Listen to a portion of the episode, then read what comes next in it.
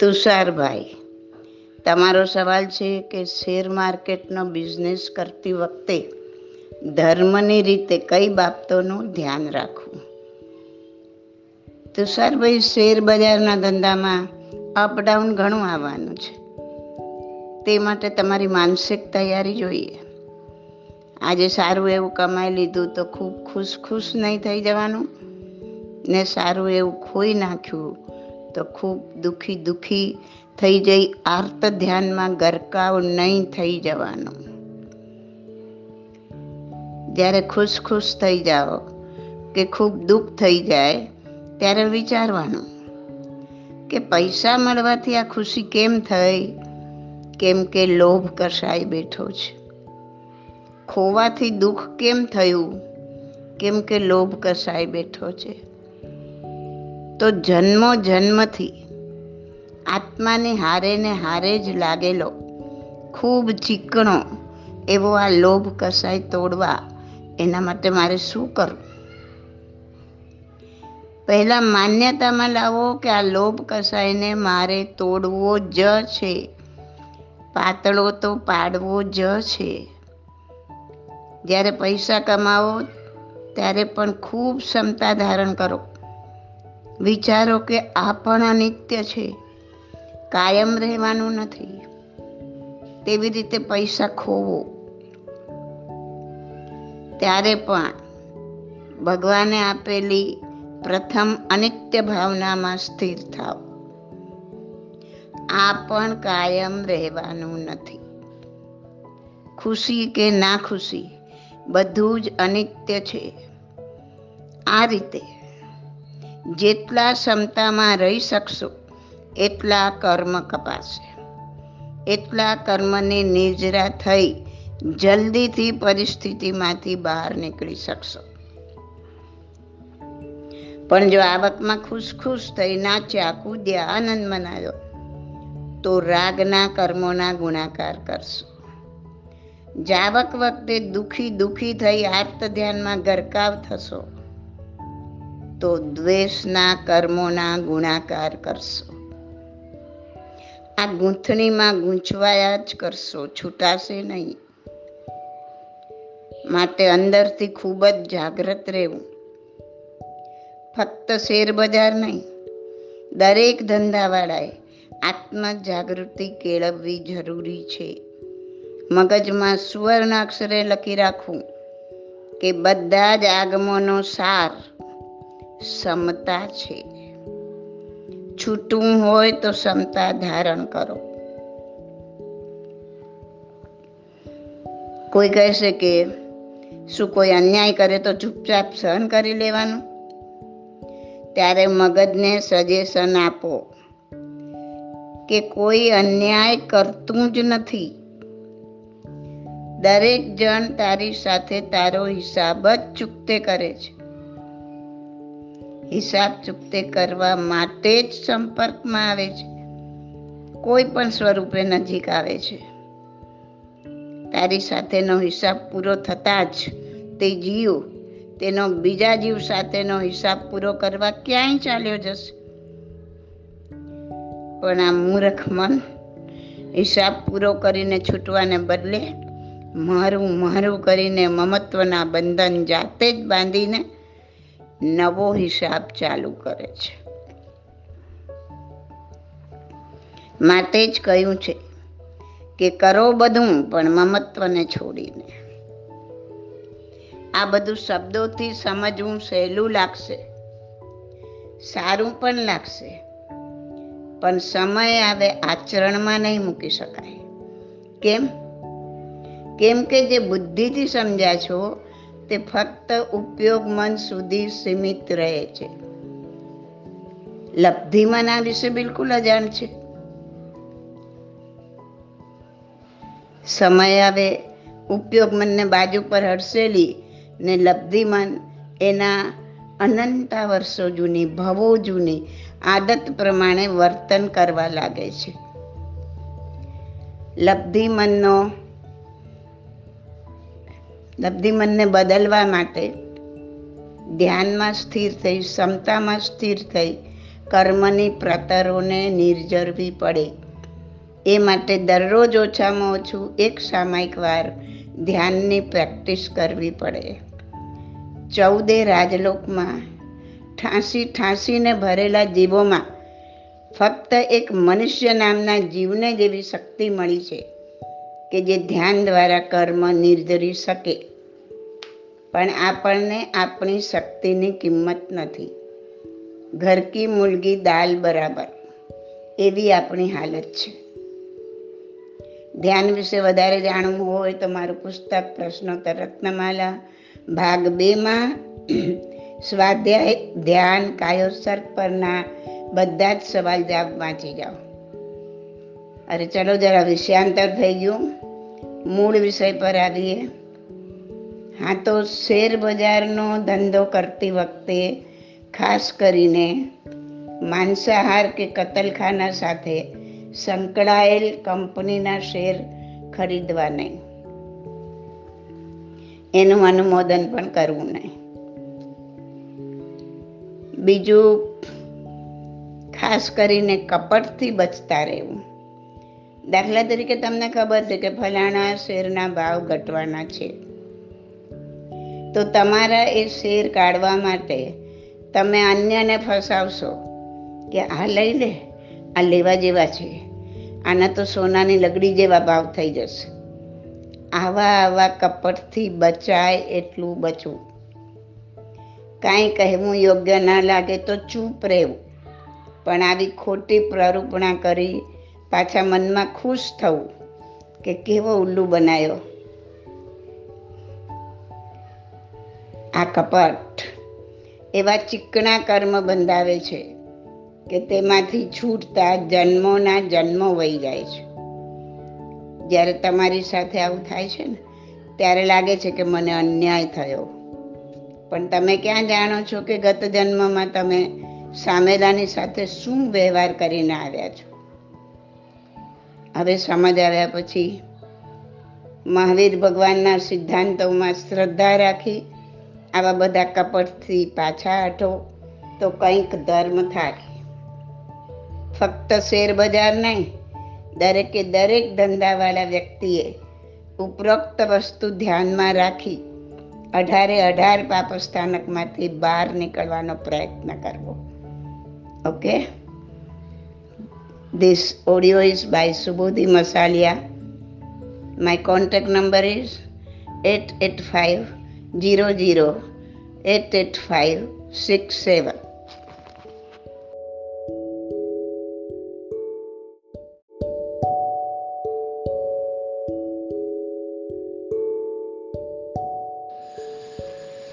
માલતીબેન, તમે કહો છો કે જૈન ધર્મમાં જે સૂક્ષ્મ નિયમો બનાવ્યા છે દાખલા તરીકે થાળી ધોઈને પીવું વગેરે, તો એનાથી પુણ્ય બંધાય. તો એ કેટલા અંશે સાચા છે, કેટલા અંશે યોગ્ય છે? માટીબેન, એકસો એક ટકા યોગ્ય છે. સો એ સો ટકા યોગ્ય છે. કેમ કે તમે જે કંઈ ખાધું અને તમે એને એઠું મૂક્યું છે, તો એઠું નથી મૂક્યું પણ તમે જે થાળીમાં ખાધું ને, એમાં પણ તમારા લાળિયા લાળ એની અંદર હોય એટલે એની અંદર લાળિયા જીવો ઉત્પન્ન થાય એટલે કે સમૂરથી મનુષ્યો ઉત્પન્ન થાય. એ જ્યાં સુધી અડતાલીસ અડતાલીસ મિનિટ પછી સમૂર્છિમ જીવોની ઉત્પત્તિ એમાં થઈ જાય સમૂર્છિમ મનુષ્ય ઉત્પન્ન થાય. અને એ ઉત્પન્ન થાય ને મરે, ઉત્પન્ન થાય ને મરે, ઉત્પન્ન થાય ને મરે. તો તમે જાણતા નથી કે અજાણતા છો ખબર નથી, પણ આના નિમિત્ત બન્યા કે તમે એઠી થાળી મૂકી. જમવાનું પણ એટલું નથી મૂક્યું, પણ થાળી એઠી મૂકી કે જેમાં તમે ખાધું છે. તો એમાં લાળિયા જેવો મિક્સ થઈ જ ગયા હોય. ભલે ચમચીથી ખાધું હોય કે હાથથી ખાધું હોય. કે સીધો ડાયરેક્ટ વાટકો કે ગ્લાસ લઈને મોઢે માંડ્યો હોય. લાળિયા જીવો એમાં તમને એટલા બધા સૂક્ષ્મ છે કે તમને દેખાવાના નથી. કે આમાં મિક્સ થયા પણ થઈ જાય એકવાર ચમચી મોઢામાં નાખીને પાછી ચમચી એ વાડકીમાં નાખી, ખાવામાં નાખી, એટલે લાડિયા જીવનમાં આવી ગયા. અને પછી તમે એઠી ને એઠી થાળી, વાડકી એમને મૂકી દીધી, તો જ્યાં સુધી પડી રહેશે, અડતાલીસ મિનિટ પછી દીવો ઉત્પન્ન થશે ને નાશ થશે, ત્યાં સુધીના બધા એ પાપના તમે ભાગીદાર થયા, કેમ કે તમે નિમિત્ત થયા. એટલે તો નિમિત્ત પર એટલું ભાર મૂકેલું છે. કે આ મૂકવાનું નિમિત્ત કોણ? આપણે. તો આપણે પાપના ભાગીદાર થયા. એટલે આ બધું તો બહુ બહુ સમજવાનું છે અને જેટલું વધુમાં વધુ વધુમાં વધુ પાળવાનું છે. તો જ આ બધામાંથી બહાર નીકળશો ને, નહીં તો અનંત અનંત અનંત સાગરો પંપ પલ્યપમ વર્ષો સુધી જઈને એક ઇન્દ્રિયમાં પડ્યા રહેશો ને આ બધું ભોગવટામાં આવ્યા કરશે. કારણ કે બધું નિર્જર છે ને, ત્યાં સુધી પાછા તમે એક ઇન્દ્રિયમાંથી બહાર નહીં નીકળો. અહીંનો બે હજાર સાગર પંપનો સમય પૂરો થયો એટલે કમ્પલસરી તમે એક ચાલ્યા જશો. અને જેટલો ભોગવટો આ જન્મનો ને આગલા બધા જન્મનો, એ બધું ભોગવટો પૂરો નહીં થાય ત્યાં સુધી તમે એકેન્દ્રને યોગ્ય બધો જ ભોગવટો ત્યાં પૂરો કરી પછી એ જીવ બહાર નીકળશે. પછી બે ઇન્દ્ર ચેન્દ્ર ચંદ્રી ગમે ત્યાં જ્યાં એનો હશે ત્યાં જશે. એટલે આ આ તો ટાઈમ લિમિટ રાખી છે કે બે હજાર સાગરો પણ નડશે, પણ ત્યાં તો કોઈ ટાઈમ લિમિટ નથી, કારણ કે દરેકનો કોનો કેટલો જથ્થો છે એ પ્રમાણે પડ્યા રહેશે. અનંત અનંત કાળચક્રો સુધી પણ પડ્યા રહે. ખ્યાલ એટલે આવા બધું જે સૂક્ષ્મ આપણને પાપ સમજાવ્યા છે. એ બધાથી તો ખૂબ બચવાનું છે ને ઇઝીલી બચી શકાય એમ છે. એમાં કંઈ બહુ મોટું તમારે કંઈ કરવાનું પણ નથી. ખાલી જાગૃતતા જોઈએ, ધ્યાન જોઈએ. ધ્યાન રાખીને કરો તો બચી જાય. તો એટલું જ તમે તમારું એકેન્દ્રિય પણ કાપો છો કે એમાં નહીં જવું પડે તમને. પણ આશય ના હોવો જોઈએ, હા. કે મને એકિન્દ્રિય પણ ના મળે તો તો આશય બદલાઈ ગયો તો પછી બીજું બીજું બધું ચાલે તમને. આશય તો એટલો જ કે મને કર્મથી સર્વ કર્મથી મુક્તિ જોઈએ બસ, બીજું કાંઈ આશય ઉપર ખૂબ નજર રાખવાની. ઓકે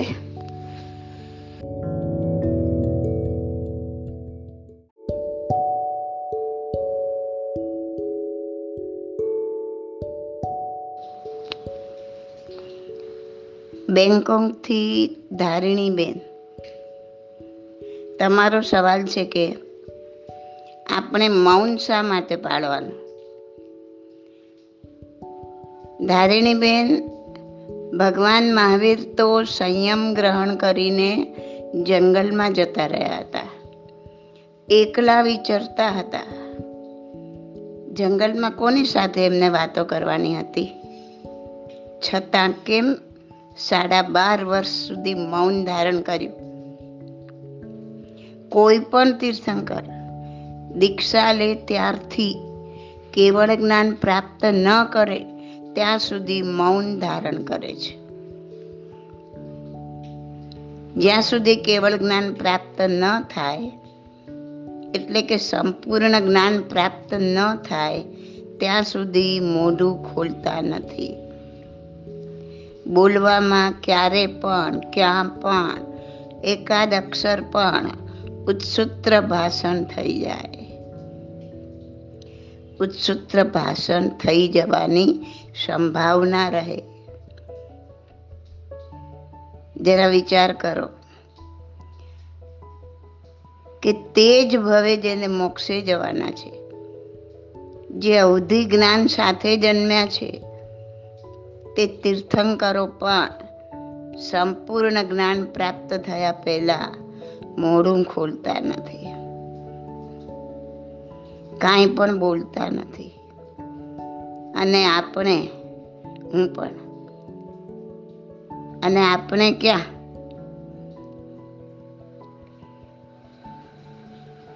એક કરોડમો અંશ પણ આપણી પાસે એ જ્ઞાનનો નથી. છતાં થાલી ચણો વાગે ઘણો. એવી આપણી હાલત છે. આપણે જેટલું જલ્દી મૌન ધારણ કરી શકીશું એટલો જલ્દી છૂટવાનો માર્ગ બનશે. મૌનથી સૌથી મોટો ફાયદો એ થાય છે કે મૃષાવાદ નામના પાપમાંથી બચી જવાય છે. કોઈ બાબતમાં બે શબ્દ વધારીને કહો કે બે શબ્દ ઘટાડીને કહો, એ પણ બધું મૃષાવાદ જ છે. આપણે તો ઢગલે ઢગલા આવા મૃષાવાદના પાપ બાંધતા હોઈએ છીએ. મૃષાવાદ એ બીજું પાપસ્થાનક છે. કોઈ પણ પાપસ્થાનકમાં ડૂબેલો માનવી આત્માની સ્થિરતા ધારણ કરી શકતો નથી. મૃષાવાદ નામના પાપસ્થાનકમાંથી બહાર નીકળવા માટે મૌન એ અમોઘ શસ્ત્ર છે, અમોઘ સાધન છે. આપણા જીવનમાં ઘડીક સુખ તો ઘડીક દુઃખ, ઘડીક સંતાપ, ઘડીક વલોપાત આ બધા કર્મોના જ તો ખેલ છે.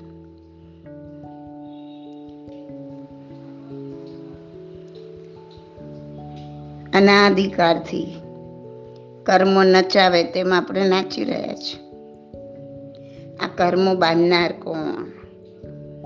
આ કર્મો બાંધનાર ત્રણ મહારથી મન, વચન અને કાયા જેવું તમે મનથી કાંઈ કર્યું કે વચનથી કાંઈ કર્યું કે કાયાથી કાંઈ કર્યું, કાંઈ હલનચલન કર્યું, મન, વચન કે કાયાથી જરા પણ કાંઈ હલનચલન થયું કે ઓન ધ સ્પોટ તરત જ આત્મપ્રદેશોનું કંપન થાય છે.